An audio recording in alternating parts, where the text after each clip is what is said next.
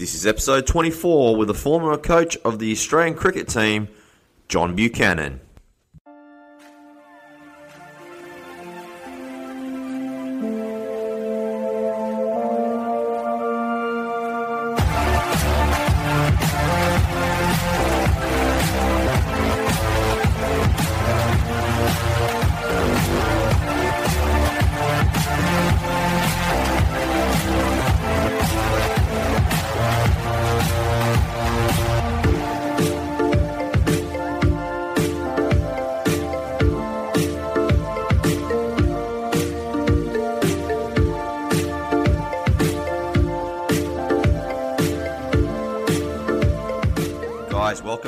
Talking with TK. I'm your host, Tristan Cannell. Another great episode ahead. We're going to be doing a little bit different today. We're going to be having a look at a very successful coach in none other than John Buchanan. John's record speaks for, it, speaks for itself, leading the Aussies through that transition period of the late 90s into the 2000s. His record, a world record, 16 consecutive test match victories, and he's also been involved with the Australian team with three World Cup wins.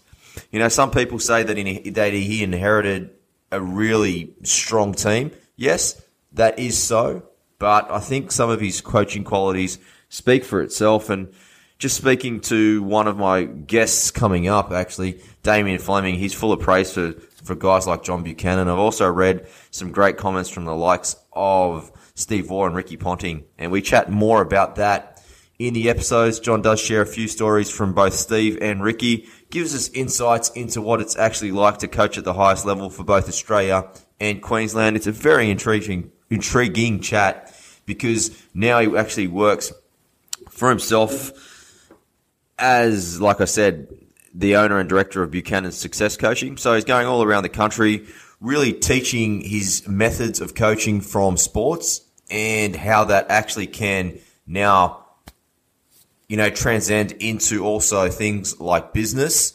And he also does a lot of mentoring with coaches, he told me, from guys from, you know, from the AFL as well. So it's a really great chat and plenty of, you know, little tips and tricks from John as well. So please bring out your notepad, notepad and your pen and, you know, really enjoy it. Before I get John on, a big thank you to everyone subscribing and leaving me five star reviews on iTunes, my last episode with the preview show with Mayweather and McGregor was actually my most downloaded show of all time. So numbers are actually great. The other two episodes just gone by with Bradley Clyde and Andrew Ettinghausen.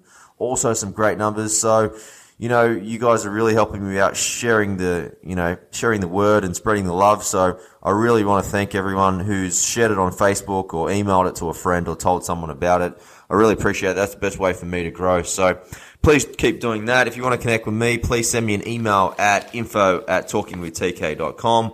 I'd love to hear any feedback that you've got, or please connect with me. I'm on Twitter at TNL Fitness, Facebook I'm at Talking with TK, or Instagram I'm Tristan Nell. But without further ado, I introduce John Buchanan.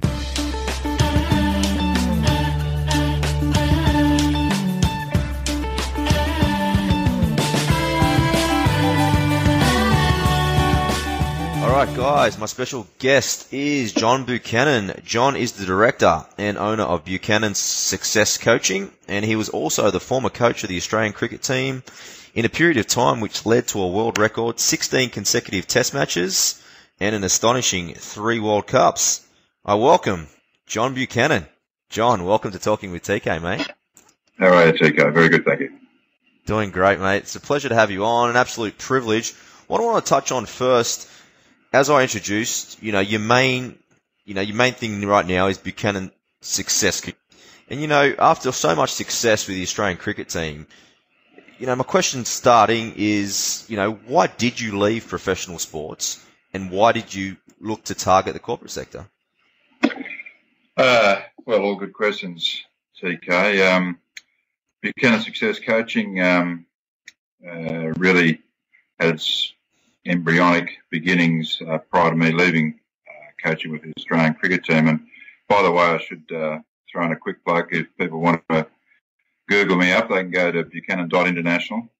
um, they can sign up for a newsletter there, and if they do that, then they get a little ebook, free ebook, which will uh, give them a, the beginnings of an insight into how I go about what I do now. So, mm-hmm.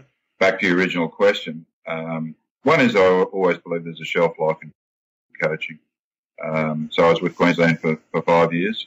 Um, the uh, year between my fourth year and fifth year, I, I coached over Middlesex for a, uh, a stint over there that was unsuccessful. But at that point in time, I I really felt that I needed to be doing new things, different things to challenge myself, and, and in doing that, I believe then it might help me challenge uh, the players that I was with within the Queensland side. But I still believe that I didn't have too much longer to, to stay there. Um, and then fortunately, the Australian job came along. Uh, same thing. Um, you know, one of my um, opening lines to the players when we first met, which was November 1999 in Brisbane, uh, prior to the first Test match against Pakistan, was that we were all going on a journey to Everest together, and I didn't know how long that would be. Um, I didn't know exactly what that meant, but I knew we were uh, going to try and do something special. Um, and that's what we set out to achieve. Now, as I said, in the back of my mind, um, I knew I wasn't there for 20 years. and very few coaches these days are, are there for that long anyway. But um, probably those days were, were a little bit uh, less subject to the, it seems, the uh, the whims and uh, demands and expectations of a whole range of stakeholders, which really places coaches, sporting coaches, and CEOs in, in the corporate world under yeah. increasing pressure to remain in their in their roles. But um, in 2005, um, after six years in the job, we lost uh, a series to England, the Ashes, and um, as I say in many talks I give, uh, Australians can do most things uh, in life, but we can't lose sport to the ash to the Poms. And, uh, and so uh, straight away after that, after we lost that series, it was time to you know change the captain, sack the coach, um, make a few other changes. So I had a short period of time where I had to get myself prepared to go to the board, uh, the Cricket Australia board, and justify why I should still remain as coach. And um, three, um, I mean, there's a lot of things obviously that were going through my mind at the time, but um, in the end, it, it, boiled down to three particular questions that became very relevant for me, not only then, uh, but now and into the future. And I think for all people in leadership roles, the first one was, you know, could I still really make a difference? So I had a group of players that I've been with for six years. We'd achieved some pretty, pretty special things by that stage. So could I still could I still do that? You know, so that was number one. Could I still really make a difference? Second was, um, like all of us, you know, even if we believe we can make a difference, um, do I still have the desire, the passion, the motivation, you know, the, the, uh, the ticker inside that says, uh, you know, I need to get up at three o'clock in the morning to get myself ready for the day and then the day I'll finish at 10 o'clock at night and there are other things to be done, you know, and, and do that day in, month in, year in, you know, so do you still have the desire to do it? And the third was, having lost uh, the Ashes with the team, did I still have the respect of the majority of the players, especially the captain, the vice captain? So anyway, cutting this long story short and trying to get back to the original question you asked me, um, uh, it was a case that I went to the board having answered those questions in the affirmative to myself, and then I, I presented them what the next 20 months would look like. But that was the shelf life. That was a point where I was exiting out of cricket um, if they gave me that opportunity. And um, and along that uh, pathline, which then took me to eventually May 2007, where I tied at the end of the World Cup. Uh, this notion that I really wanted to take all the lessons that I'd learned in sport and life and business and uh, government and, academia and take those back in out in mainly into the corporate world mm. through through my passion coaching. So uh, come hell or high water, whether we won, lost, or whether I got the opportunity to get those last 20 months, I was I was finishing up anyway. Yeah. What is it exactly that you love about coaching, John? Coaching is about people. It's just simply about people, and it's about relationships. Um, and uh, you know, my my view on coaches is or coaching is that we have a great opportunity to try and help people uh, be better than what they currently are. so part of the coaching process is then to try to get people to understand who they are to start with. You know, what's their what's their current benchmark? Where do they sit? Where do they want to go? Um, and sometimes it's you don't that old saying or that old new old saying, you know, you don't know what you don't know. So it's about actually trying to challenge people to dream. Um, you know, we as children were great dreamers. You know, I had plenty of dreams as a young, young boy growing up in the backyard and who I, I was going to wear the baggy green and do a whole lot of things, play tennis for Australia and uh, probably be a successful uh, in work or, or life. Um, so all those dreams were there, but somewhere along the line at school, uh, the dreaming is taken away from us. And certainly once, you know, you, you go out into the workspace, um, you know, uh, it's, it's time, to, as I say, get a real job and don't sit around dreaming all day. Just get out there and, and earn the dollar and earn the crust that, you know, you, your bosses want you to do. So, so for me, it is about trying to take people back into the, their capacity to dream, dream big. You know, where could I possibly be?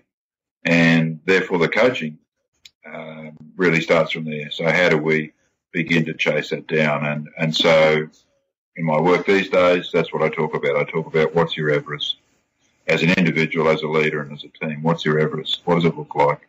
If you get a handle on that, then um, let's um, begin to start that journey. Yeah, John, just taking you back quickly to when you mentioned about the board hitting you up about your job after you lost the series to England. In terms of the emotion of actually, you know, having achieved so much and then having your bosses try to make you say, well, why should you keep your job? How long did it take you to, you know, put a, put aside those emotions and get planning on on the attack ahead? Yeah, look, um, I thought um, what I would need would be four to six months to you know get away from it, um, you know, really reflect on it, um, be quite objective about trying to make the right decision. But I, in hindsight, fortunately, uh, we had a, or, or Cricket Australia were to embark on a tournament against the World 11, which meant there was only um, uh, about five or six weeks by the time that we came back from England to the start of that campaign.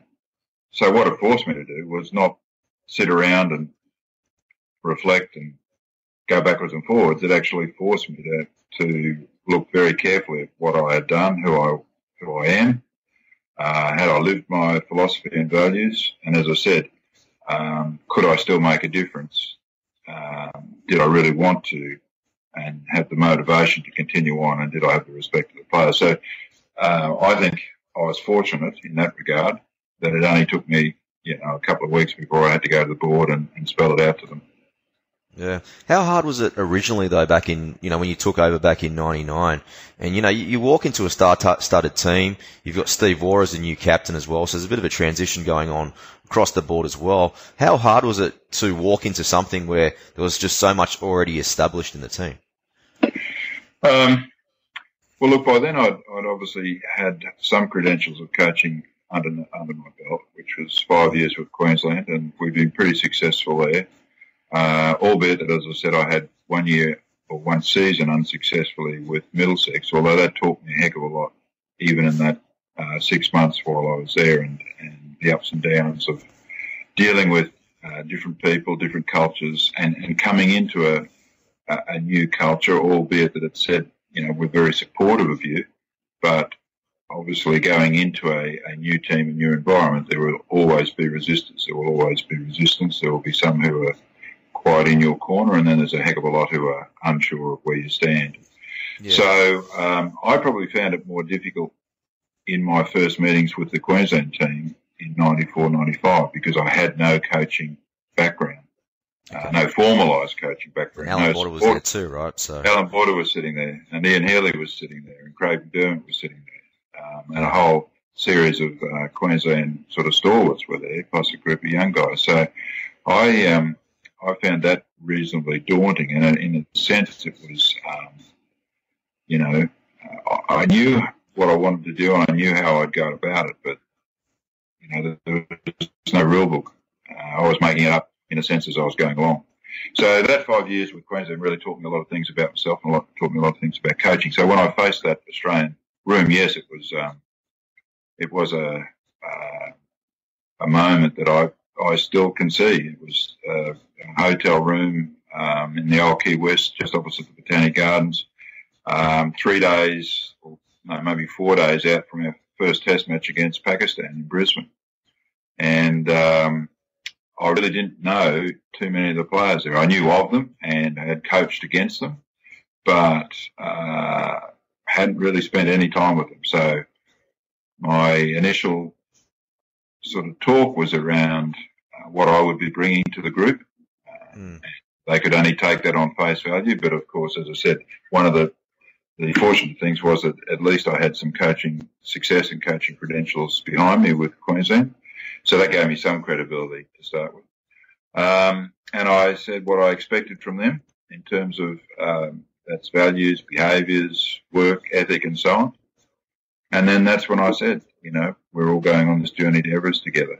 And uh, I tried to link then the, the, concept of Everest to something that was, uh, I thought, quite meaningful um, in terms of, of cricket and in terms of the people that were in the room. But it was about uh, saying that Everest would probably be something like a label that we would be accorded by the time we finish because we've done something special. And therefore, I hark back to one of the Australian legendary teams, the Invincibles of 1948, and said, well, mm.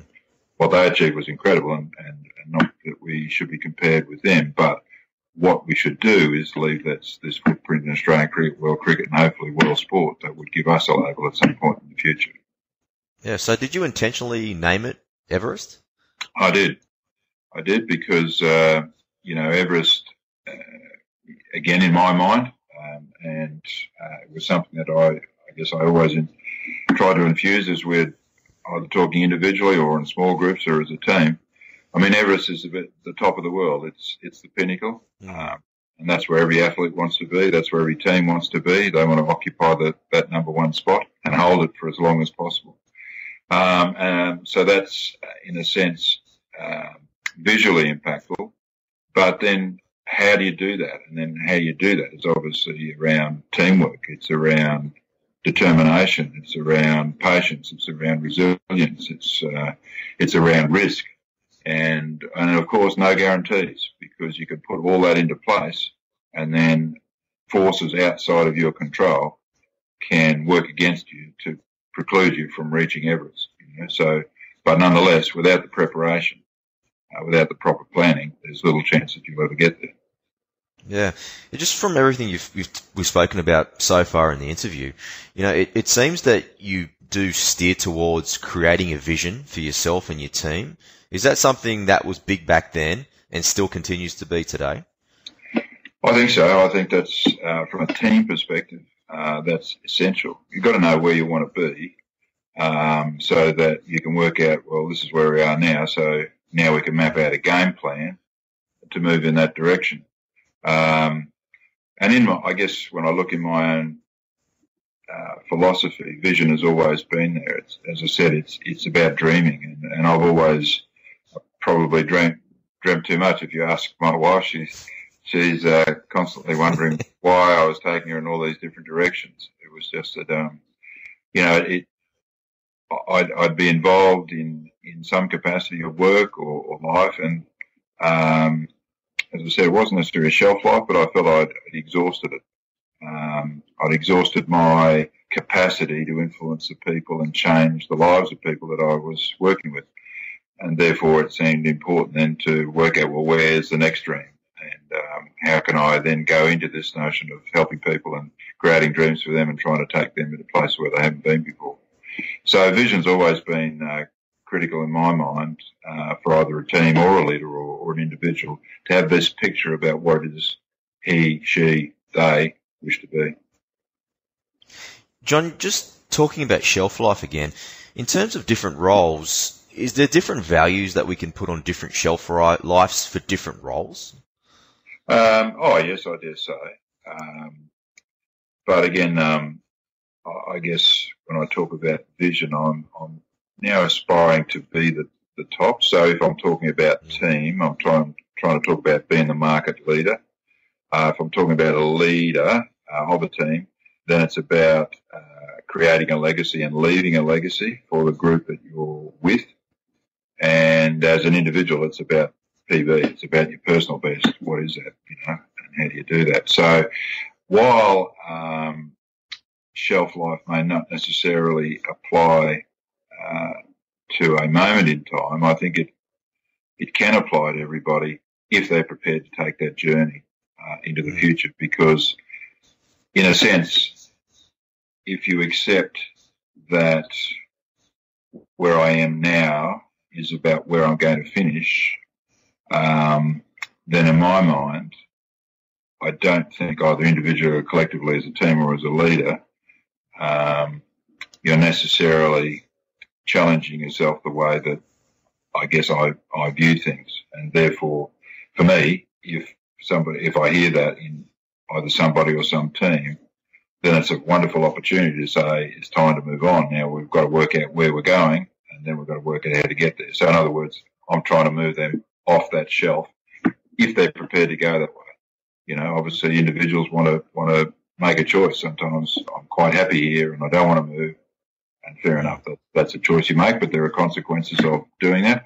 And of course, there are consequences if you want to move off that shelf and move somewhere else as well. With, again, as I said, no guarantees. And that's all, often a, a bit of a scary choice for some people. Would going back to professional sports ever interest you again, JB? Um, yeah, look, it, it does. It, it, does every moment of every day. Um, you know, when I look at any sport or any sports person, and I guess particularly the sports that I'm aware of, um, you know, just uh, the thrill of being involved in putting something together and, trying to achieve something is is just one of the great uh, parts of, of coaching. But if I went back to those three questions that I had in, in my time with the board, yes, I think I probably could create a vision uh, and, a, and, a, direction for a group of people that would be pretty inspiring and uh, hopefully, um, you know, could drag people in that direction if they needed dragging. But I think what uh, I would be lacking these days now would be just the huge amount of energy that's required to do that. Uh, I just don't think uh, I'd, I'd have in my own mind the, the capacity, the tankful to just keep delivering day in, day out for, you know, weeks, possibly years on end.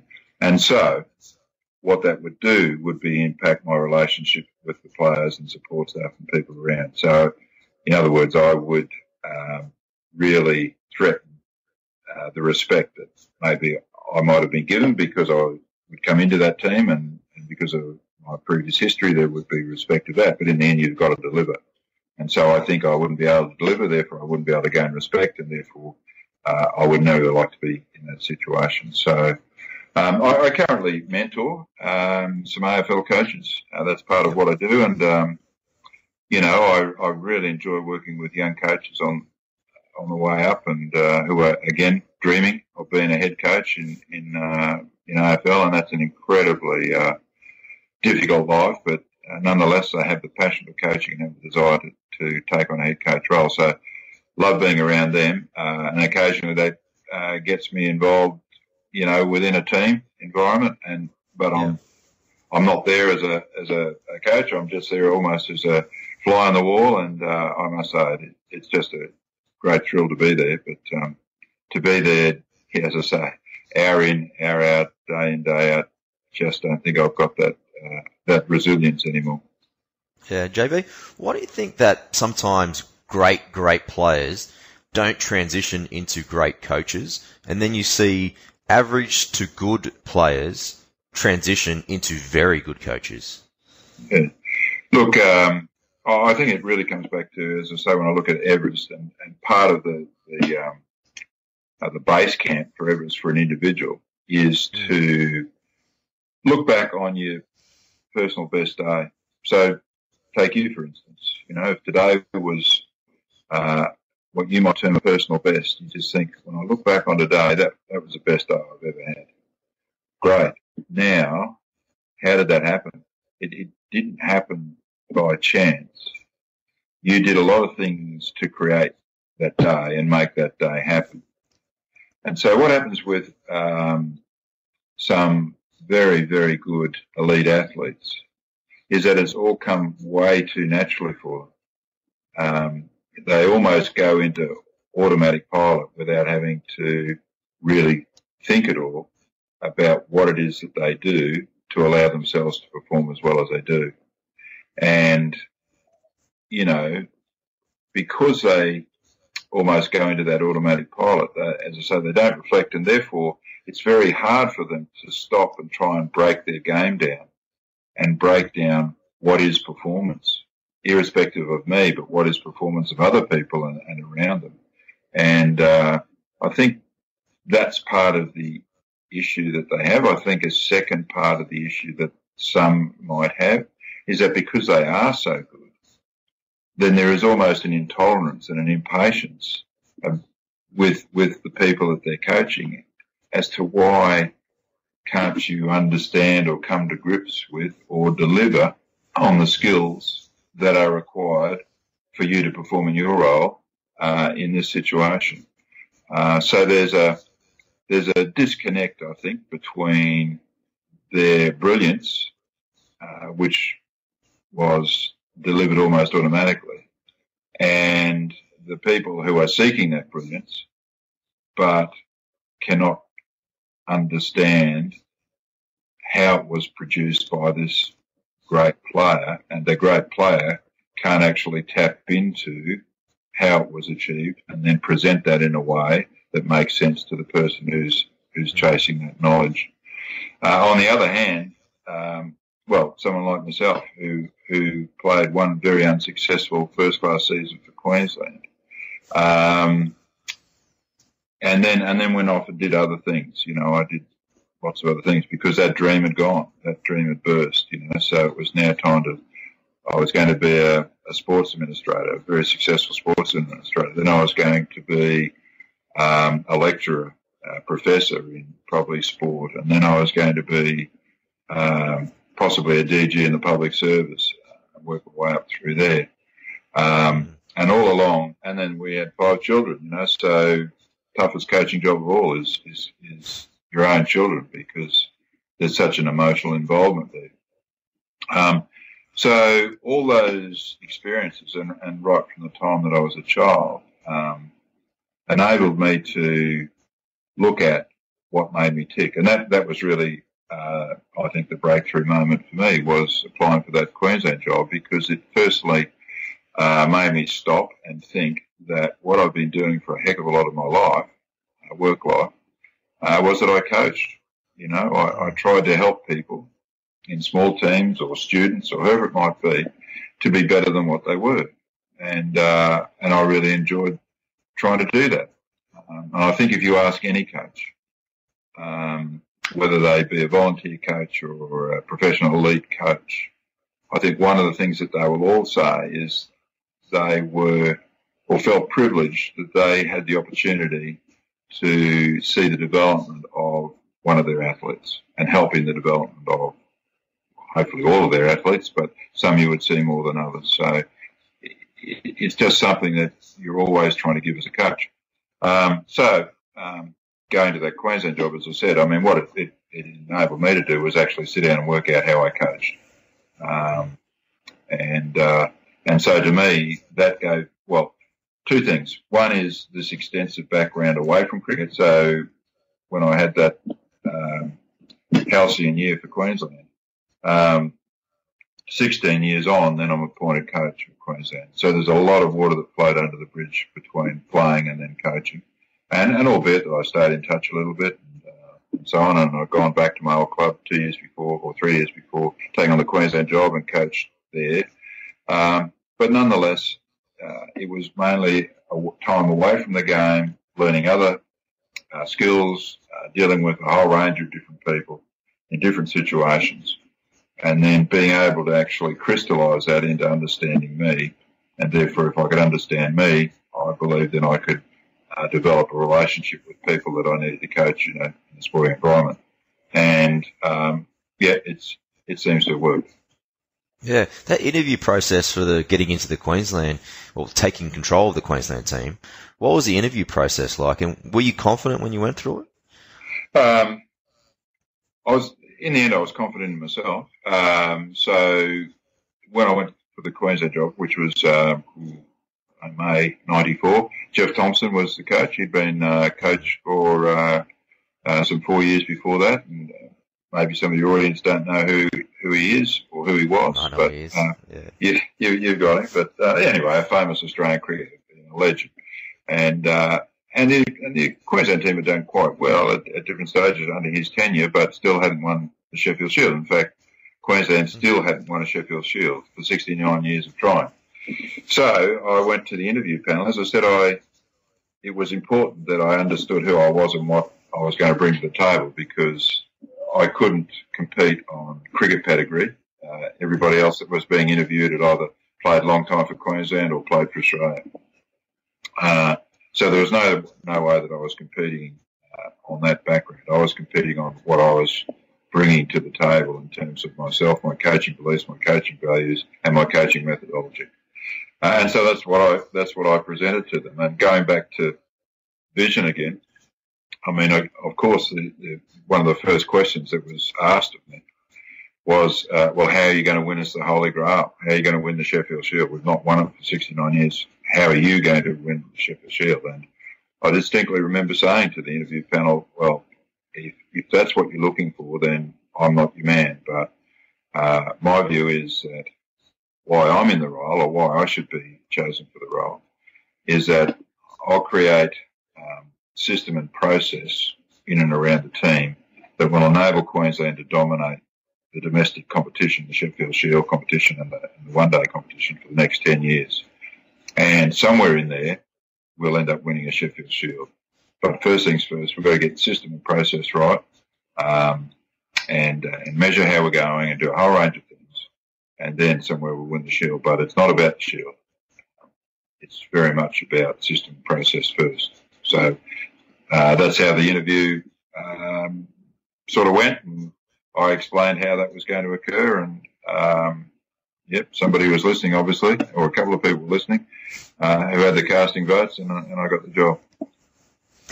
JB, how important is innovation? I spoke to Bradley Clyde last Friday actually, and he was just came on the show, and he was speaking about when Canberra had their dynasty through the late '80s into the '90s. It had to do with Tim Sheens being always innovative, trying new things, and being ahead of the time. Was that something similar to what you did with the Queensland Bulls and then into the Australian team? Yes, look, I think um, innovation's a mindset, really. Um, so it means when you look at something, you always understand it can be done in a different way or a better way, but certainly um, it needs to be sort of pulled apart and, and re-examined, experimented with, and see what you come out with. Now, that can be very, very frustrating for everybody concerned. Um, if it takes a long time or in the end you don't come up with anything uh, too outstandingly new, but there's a process to go through. And I suppose with the Queensland team, that was one of the things that we started off in the first place uh, in 90, in 95, in 94, uh, was that I believed um, that, you know, in, in, a group of individuals, and, and in this case a, a team, there's incredible knowledge, experience, intuition, and so on. You know, as we said, from the Borders and the Healy's and right through to the young players that were part of the mix. So that's an incredible resource that you never want to take for granted or, or never lose. However, if we wanted to actually uh, fine tune that knowledge um, and experience, if we wanted to provide far better feedback for each individual, and if we wanted to be uh, ahead of the game in terms of analysis, then it seemed that this thing uh, called computer technology had to play a role. Now, I didn't know much about computers at all, and still don't, of course. Um, but um, it just seemed to me we could make the game far more precise. And so on my um, uh, coaching staff, uh, chap by name Jim Hunter, his brother was a, a Microsoft programmer. Hmm. Uh, and, and together the three of us began to create how we could capture uh, information as well as vision so that it was useful for the coach and then the player. And so we just experimented with that through the whole season. And, and indeed, uh, they created their own business out of that eventually, very successful business called Fair Play, uh, which is, is uh, probably more than an analytics tool, a sports analytics tool these days, far, far more than that. But that's where it started. But um, all that was saying to me was, as I said, an innovation mindset. That um, when we look at things, uh, they could be done better. So we changed uh, personnel, we changed training routines, we changed times, we changed our dress, uh, you know, and that was always sort of front of mind. Uh, by the time we got to the Australian team, you know, we had had them juggling, um, you know, with ball on bat um, on the basis that, you know, it, it's a bit like any artist. Um, you become one with your the instrument that you use, and so it seemed to me that as batters, the more that they became one with the, the bat, then maybe they could do something special when they're out in the middle. Now, whether there's any science to that or not, not sure. It's certainly the uh, the cause of great mirth uh, amongst the group uh, when we're actually trying to do all this. So, if nothing else, there can be sometimes a spin-off benefit around team culture and uh, team harmony and so on. But certainly, innovation uh, is a mindset, and therefore, uh, I think the coach needs to embrace it. And as I said, for me, part of my philosophy was about never being satisfied, which I suppose you could say, well, maybe that was innovation. For me, it was just looking at everything and thinking it could be done better. Guys, we hope you're enjoying the episode with John Buchanan. If you haven't yet, please check out plenty of other episodes. Our latest two episodes with Bradley Clyde and Andrew Ettingshausen. And ahead, we've got one with Damien Fleming. And here's a quick little sneak peek from the episode ahead with Damien. And the night before, we'd come up with a plan because Lance Klusener was such a dangerous batsman. He was on strike. We decided to bowl wide Yorkers outside of stump, which mm. they do a lot now, but at that stage that was quite radical. And for me, to be fair, they come up with the night before the game. They didn't actually, we didn't get two days to practice them. And yeah. a couple of overs before, I actually yorked him three times from around the wicket, cramping him. And then I just remember thinking, if I get hit through for four through the leg side here, I'm going to get such a rocket. So I tried the wide York. I didn't quite get it right. He got a thick edge for four. Four, yeah. So in hindsight, I reckon the the Yorkers um, angling in were probably the best option. So ran in, released it, and it wasn't a bad Yorker actually. You know, just outside of stump, and, and he smashed it for four. Like I, I, don't think a ball has been hit that hard ever in the history of the game. Fast. And, yeah, I remember it. Yeah. And they got, and you got to remember in England, there's short boundaries, quick outfields. The white duke balls retained their hardness and didn't go reverse. You know, with the white kookaburra, it, it was great bowl at death. They got soft and they swung, right? So it, they were awesome to bowl with. So so all of a sudden, you, you, you lost a few weapons from your armoury, as in soft ball and reverse and big outfields. So now it's five balls, uh, five runs to win a five balls, one wicket. Steve Waugh goes, you're right, and I said, I'm getting there, skipper. And I release the second ball, good line, it's a half volley. He belts it for four, like absolutely doubles the speed on this one, and it's a tie, and I can sense everyone's heads dropping down, and I have a bit of fun with it. Um, in in uh, in corporate speaking gigs, but I do in a serious mode. Um, I just had this voice that just said, "You have to bowl him out now." So if you haven't yet, please subscribe via iTunes. Leave me a five star review. If you want to get in touch with me, best way is Tristan at talkingwithtk.com. But for now, let's get back to the show. Yeah, in terms of never being satisfied, how did you celebrate your achievements? Did you reflect on them or did you kind of, like sometimes I feel that I sometimes pass over some of the things that I achieve and I'm already racing on to the next one. How was that for you?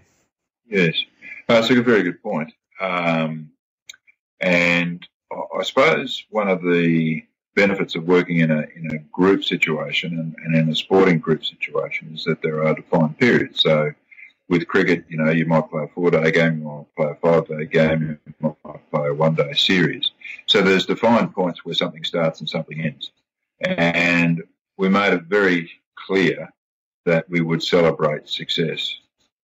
uh, because it's so important to recognise what you've done to get yourself into that position um, as a group, and then individuals get the opportunity to talk to other individuals in that situation. And of course, there are, and it's not just players; it's all the support staff around that. And sometimes there are other players uh, who have made some contribution who can't be there, and so it's about recognising them as well. So uh, it's a very, very important point that we should try and stop and celebrate successes wherever possible, individually and, and collectively, and do that before racing on to the next moment. So in business, um, you know, the fact of corporate life is that it's competition every day. The sport has this luxury of preparation time. So, you know, there's been a weekend that we've just completed and uh, teams have won and lost, drawn maybe. Um, and now they're in that post-game reflection stage and we'll try and get off that as reasonably quickly as they possibly can so that they can set up for the game coming the following weekend. But, but that's a luxury. That's the ability to, to sort of take stuff out of one encounter, one piece of competition that may or may not be useful, and then put it into the game plan for the next competition coming up. Business competition every day, and so a lot of a lot of us do, as you just said, just roll from almost day to day. You know, got through the day, thank goodness. Right, take a deep breath. Uh, you know, have a glass of water or, or a, vino or whatever it might be, a bit of food, catch up with the family, try and turn off altogether, and then clock in the next day. Interestingly, on this point, um, I'm doing some work in a, a, a mining company called uh, Boggabri Coal, which is an exciting uh, venture, naturally enough, uh, just around Boggabri. Um, and uh, some of the uh, senior leaders there, they, they live about 40 minutes away from Boggabri and drive in every morning. And, and almost all of them to a T know the lights and the time. You know, something so it takes me 42 minutes, but if I get the red light, it's going to take me 43 minutes, you know. So, um, but what they do say is that for the first 20 minutes or so that they hit that drive, it's about leaving home. You know, it's about thinking about home and whatever, and, and gradually putting that uh, in one compartment and then opening up the work compartment. And so for the next 20 minutes, uh, they're getting themselves ready for the day. They're preparing and planning for the day. And then, of course, they do the reverse on the way home. Uh, so, you know, when they finish at seven o'clock at night or whatever the time might be, the first 20 minutes of that drive is reflecting on the day. What's gone right? What hasn't gone right? What should I think about in setting up tomorrow? You know, and I think that's a, and, and another interesting example and just, um, ways and means for people to do it. Um, I talked to some office people and some office people said, look, what I do is, is, um, I walk into the building and, and almost by the, t- when I open up the door to walk into the building and I get into the lift, then I'm working through what the day begins to look like. And vice versa. When I come down out of the lift, I'm leaving the day, and once I walk through the door, I've left the day behind, and now I'm focusing on, on home. So, so it's so important, I think, for in, you know people in work life uh, to make sure that they do have that reflection time, and it can can take 30 seconds, it can take a minute, or it can take as long or as little as you need, but you do need that reflection about what was the day like, and then it does need the setup for the next day. And then, of course, leaders in the corporate need to do the same thing for their teams, and that could be as a you know a team huddle. That's a five minute job maybe, or ten minutes. Depends, you know, everybody can vary that whatever they need, and we've got enough technology now around to bring people in from remote areas. So it's so important to set up a day and then be able to reflect on how did that day go. Yeah. John, what strategies do you have for when the team or business is doing quite well, mm. but you've got individuals that aren't either buying into your strategy or just aren't performing? Yeah. Look, um, I think in any business, and certainly in any sporting team, um, hopefully, uh, you know, you've kind of got the right people in the mix, and the right people doesn't mean they all like you. Um, the right people means a whole range of diverse skills and abilities, and, and mix all that together, and you get a pretty uh, potent sort of cocktail. Um, mm. and and that can give you an opportunity to achieve something, you know, as we were saying before, pretty special. Uh, but of course, um, in the course of of that uh, cocktail being mixed together and and meeting uh, competition head on, there will be some people who are going to perform, perform exceptionally well, and uh, and there'll be some who uh, perform a little bit below, going back to this notion of PB day or, or what's expected of them, and then there will always be people who just don't perform for whatever for whatever reason, and um, and so what the coach's role or the leader's role is to make sure that they're tapped into all of those uh, three groups, if you like rather than just spending all your time with the people who are underperforming. Or, or and, and, and let me define, let me be clear on the difference: performance and results. Results is obviously um, what you see on a scoreboard. Um, you know the end product, or you know you might complete a project, or you might have to do. Uh, if you're a salesperson, maybe you've got to do uh, uh, 20 uh, hot uh, phone calls today. You know, so that's that's the end target. That's the result that I've got to achieve. But what performance is all about is how well how well am I doing that? You know, what what gives me best chance when I make those 20 phone calls to get not only the number up, but hopefully some conversions or some follow-ups or some referrals or some leads, whatever it might be, you know. So, so I need to do this other, other work. So again, from the coach's point of view, it's about actually understanding each of those individuals and realizing, well, maybe those who underperform could have been uh, some bad luck. Could have been some other factors outside their control.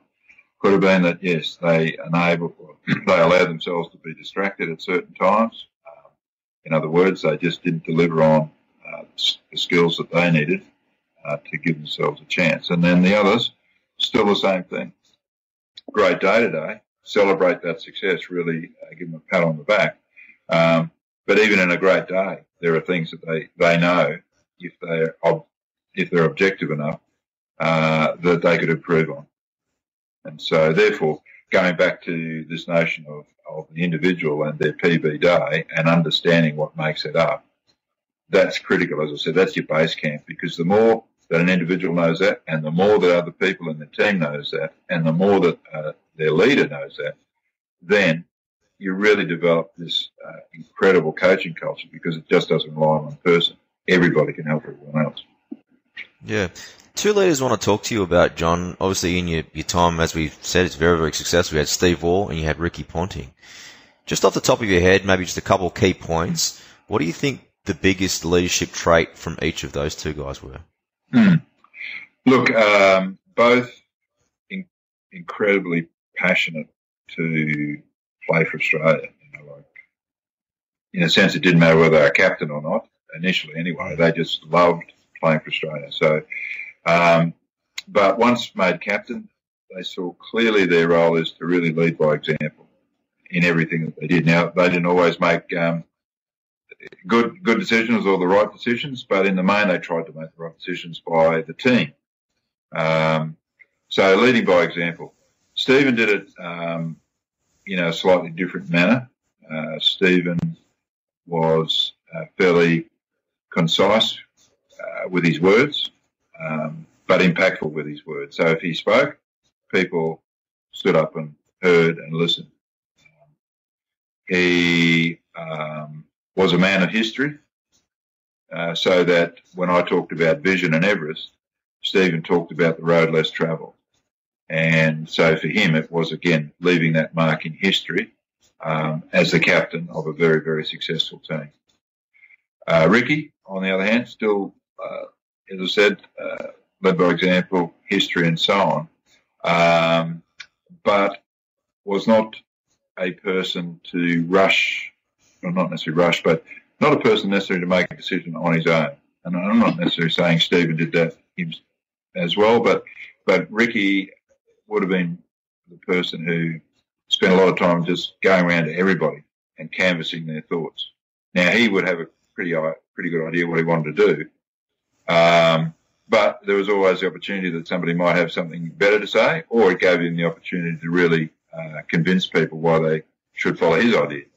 So, um, and, and look, to give you um, uh, two stories, uh, one on each, um, to illustrate what I'm saying. Um, 2001 was my first tour to England with uh, an Ashes team, and Stephen was captain, and he was injured in um, the third Test match, and basically out for the rest of the series. Um, and uh, but again, cutting a long story short, got himself to a point where on the morning of the fifth Test match, he declared declared himself fit to play. Now, this was a torn calf muscle.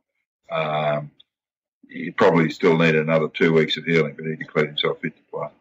So, in effect, he was probably 80% physically right, but we relied on individuals to make some of those decisions themselves, unless it was pretty obvious that uh, uh, they weren't going to be physically capable. So uh, he declared himself fit uh, and went out and batted. And uh, at, at around about probably 70 or 80, might even be less, he was starting to hobble up and down the wicket. You know, it was obvious that it was hurting. Um, and there's one one classic. This was at the Oval in, uh, in London. One classic photo of him sort of diving uh, to make his hundred. And I reckon he dived from about halfway because he couldn't run any further. So he decided he'd dive and slide and, and made his crease and got his hundred. And so we'd be then sending out messages to say, we'll get you a runner. Um, you know, just, you know, you're obviously in pain. And he would refuse the runner. He'll, he'll bat to wow. the end, which he did. So he was 150 odd not out at the end. And so he comes in and we said, great, fantastic job. Uh, you know, you've done what you need to do. Now, put your feet up and, um, you know, we'll replace you on, on the field because you just can't get around. He said, no, I'm not. I'll, I'll see the innings out or see the, the two innings out. And that's what he did. Um, and so his message was both an internal and external message. And the internal, similar messages, but, you know, if, if you put on a baggy green, um, you're a tough nut and that was what was expected of you. Um, you were hard to beat. Um, you were resilient, um, and uh, you were basically passionate about your country. All those sort of things, and that was his clear message. Ricky Ponting, similar sort of thing. Again, strangely enough, it was uh, against the Poms out here in 2006, seven. Only, re- only remembering the series that we won, of course. Mind you, we won most. um, but um, it was a second test in Adelaide, and England had made big score, 550 thereabouts. And uh, going into the morning of the third day, we were maybe um, one or two down. Can't quite recall the, numbers at that stage. But Ricky said right at that moment, he said, "Look, today uh, all the batters have got to stand up because, um, you know, if we want to uh, win this match, which um, some of us believe we still could, uh, we've got to make some runs. We've got to get, uh, we've not only got to occupy the crease, we've got to make runs. So uh, two thirds of the way through the day, here's an angry Ricky Ponting just walking off the field being dismissed and uh, comes up through the crowd and, um, yeah, just extremely angry and, you uh, probably couldn't mistake his anger, no matter where you sat in the ground. Um, yet, uh, what had he done? He'd made 142, I think it was, off about 235 deliveries. Yet he believed he'd let the team down uh, wow. because he, he hadn't done what he said he was going to do, which was occupy the crease. So in his mind, he was looking at 250. Um, so to just sort of illustrate both people and what was at the core of their being, certainly as a leader, was you know just just a real toughness, but lead by example. Hmm. J- JB, was there ever a player that maybe didn't have the profile of a Shane Warne or a Glenn McGrath or even a Ricky Ponting or Steve Waugh in either your red, yeah, sorry, your Queensland team or your Australian team that, despite not having the profile, you just needed to have them in there because they just brought something to the team to gel everyone together? Oh yes, and look, it didn't have to be a player either. It um, uh, generally, I my assistant coaches I really found very good at being those sorts of people. Um, they were great connectors of the group. They had great values um, and delivered those with their actions and behaviours. So, for instance, a, a Tim Nielsen who went on to, to uh, coach Australia, um, I saw him as just a great connector of, of, people within the team, and his work ethic was incredible. His knowledge of cricket was incredible. Uh, his desire to learn new things uh, was amazing, and uh, yet you know he just bounce up every day and, and be ready and, and, excited to be there every day. Um, so you know, um, I suppose when you talk of that, I, I do think of a young player like Andrew Symonds, who was a young guy in the, the Queensland side when I first started there. And uh, one of Andrew's strengths was he, he, was never a formal leader. He was never in our senior leadership teams. Um, not, not that I necessarily had too many senior leadership teams, but if there was one, uh, or we needed some sort of senior leadership advice, he was probably never in that mix. Yet he was one of the best informal leaders in the whole group. And again, he did that uh, by his sincerity, uh, his honesty, um, his uh, willingness to challenge anybody, no matter who it was, coach, Shane Warne, Glenn McGrath, Steve Waugh, whoever it was, if he believed they weren't doing the right thing, either by the team or by himself. Um, and he didn't mince words, you know. But if he was doing the wrong thing, he would accept any consequence that came his way uh, for him not doing that. So, uh, but of course, his, his persona grew uh, quite substantially as as he became uh, far far more um, established in the Australian side. But initially, and, and, and through a long period of time, people like him were really important inside the group. All right, JB, we've been speaking for about 54 minutes. So what I'm going to do, I'm just going to move to a couple of cheeky little personality ones just to wrap us up. First one I've got is obviously your home ground was the Gabba. So apart from the Gabba, what was your favourite ground inside of Australia and internationally? Love them all, but I'll, I'll say Adelaide um, because that was the days of the trees and beautiful cricket ground. And overseas, again, I would say them all because they've all got their own characteristics. But I did have the fortune, as I said, coaching at Middlesex, and, and Lords is just something incredibly special. Wow, have to get over there for sure. All right, next one, JB. Do you have a morning or a nightly routine that you have to do every day? Morning routine. Um, I generally feel that I'm uh, a little bit sharper in the morning than I am in the afternoon. So uh, it's uh, it's up. Um, make the cup of tea and the hot lemon juice, and uh, then down onto the computer to clear off uh, some emails and set up the day. Um, and uh, and then let's see where it goes after that. All right, JB, I'm going to take you back to your childhood. Now, on your childhood bedroom wall, what posters did you have hanging up? Geez. Well, I think none because I don't think my parents actually let me put anything on the uh, on the walls. All right, I'm going to take you back to the present now. Now, this is my dinner party question. You've got five invites to a private dinner party. Now, the only rules, no family or friends, but you can invite anyone, dead or alive. Who would you like to invite? Mm, yeah, that's always a pretty interesting one, isn't it? Um, well, I think uh, there's there has to be somebody religious in there. So it's either Mother Teresa or Jesus Christ. Um, and uh, given spiritual, mm, no, uh, I, I, do have uh, my own beliefs, I suppose. Uh, my wife is. Um, she really looks after the family in that way and uh, cares for them that way. Mm. Um, but uh, you know, I grew up in a Christian school, um, and yeah, I suppose by the time I got to university, it was uh, um, yeah one of those things that had to be challenged. So I'm still challenging it. Um, then uh, you know there has to be, I think, a man of, of science somewhere. So that's a you know a Da Vinci or you know somebody that's that's created stuff that you know hasn't been done before. So that possibly brings into the mix then someone like a Stephen Jobs as well, um, that have possibly changed the world in, in uh, what they've done and, and, how they've thought and how they've gone about things. Um, there has to be somebody from, uh, I would have thought, the world of entertainment. And, uh, well, um, I probably grew up in the Beatles era, so um, it's uh, John Lennon with uh, Yoko Ono sitting on his lap, or vice versa.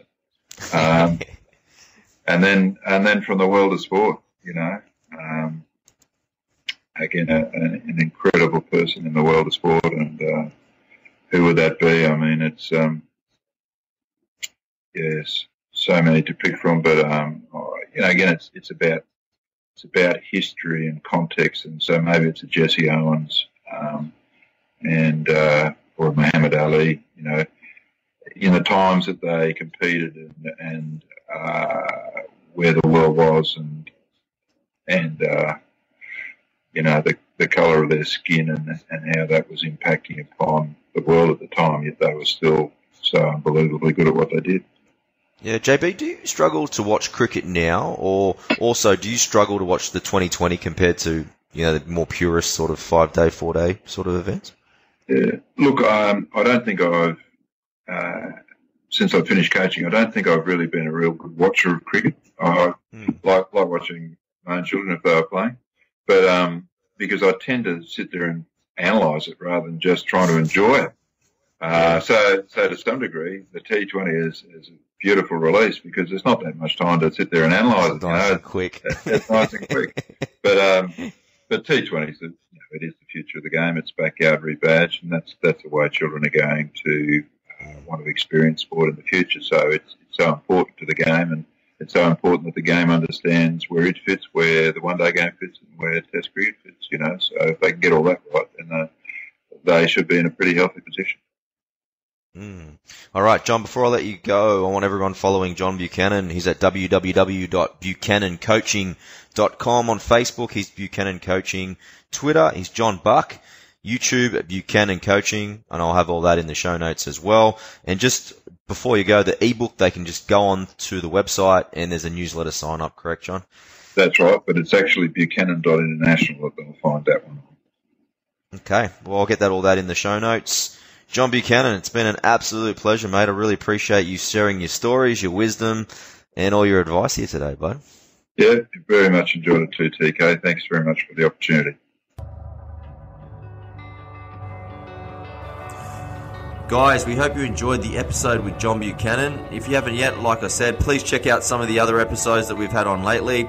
We've got a great episodes in store coming up. We've got next on the show Damien Fleming. We've also just recorded with Shane Heal, Leroy Loggins, Greg Chappell, and Nikolai Topor Stanley. So please, if you haven't yet, subscribe via iTunes. Please leave me a five star review. Copy me online with any posts that you share with your family and friends. I'd love to, you know, hear your feedback or you know, it's it's great with all the support that's been coming my way. So I really appreciate that, and I want to say a big thank you to everyone. If you've got any guest requests, like I said, please send them through. Tristan at talkingwithtk.com. I love bringing all the different stories. So yeah, tell me who you want to hear from and what you know, who and when. So I'll get them on. But until next time, I'm Tristan Cannell, and this was Talking with TK.